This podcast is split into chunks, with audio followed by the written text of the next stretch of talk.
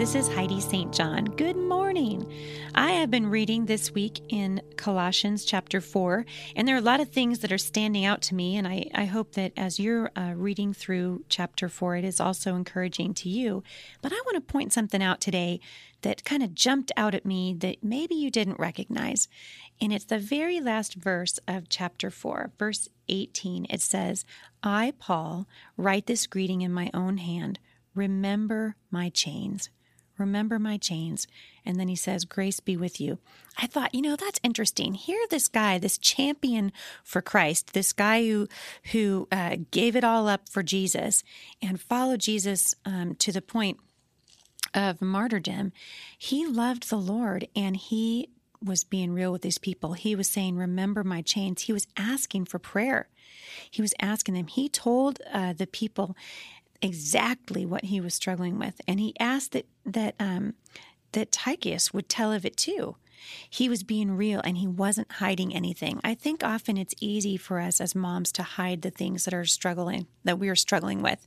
I know that for me, uh, it's easier for me to get on Facebook or get on my blog and talk about the things that are going right, because after all, who wants to talk about the things that are going wrong? I mean, that's embarrassing.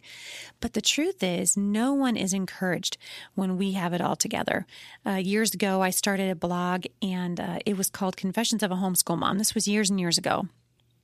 And I started out by just telling everybody kind of our homeschooling story and the story of, of having as many children as we had at the time.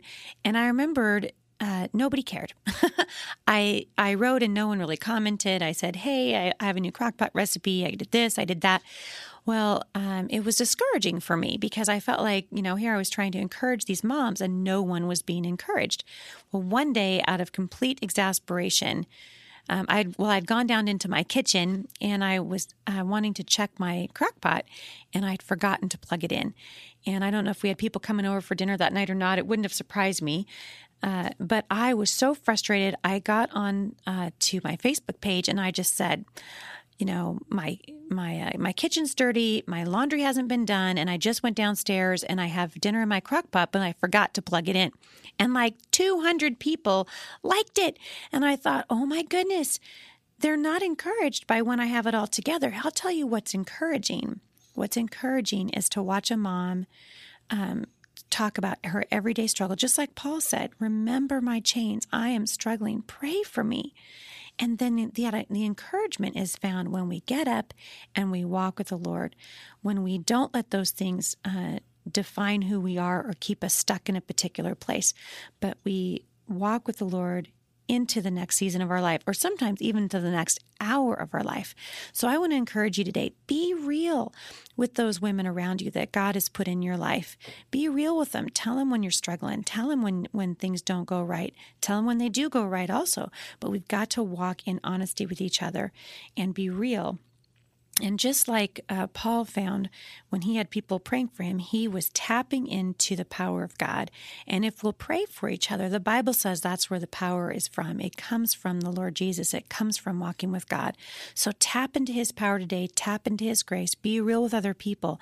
And then why, wait and watch and see what the Lord will do. I'm not guaranteeing, and there are no guarantees, that things will go perfectly. And in fact, uh, many of you maybe discovered this also. Seems like the harder I try, uh, the more frustrating my life can become sometimes. And I'm learning to look at those as opportunities to just go, "Okay, Lord, this, you know, this isn't what I wanted today, but I guess we're going to go back here and we're going to start from scratch and we're going to try again." So give it a, give it a shot today. Be real with each other. Um, talk about what you need prayer for, and then see what the Lord will do.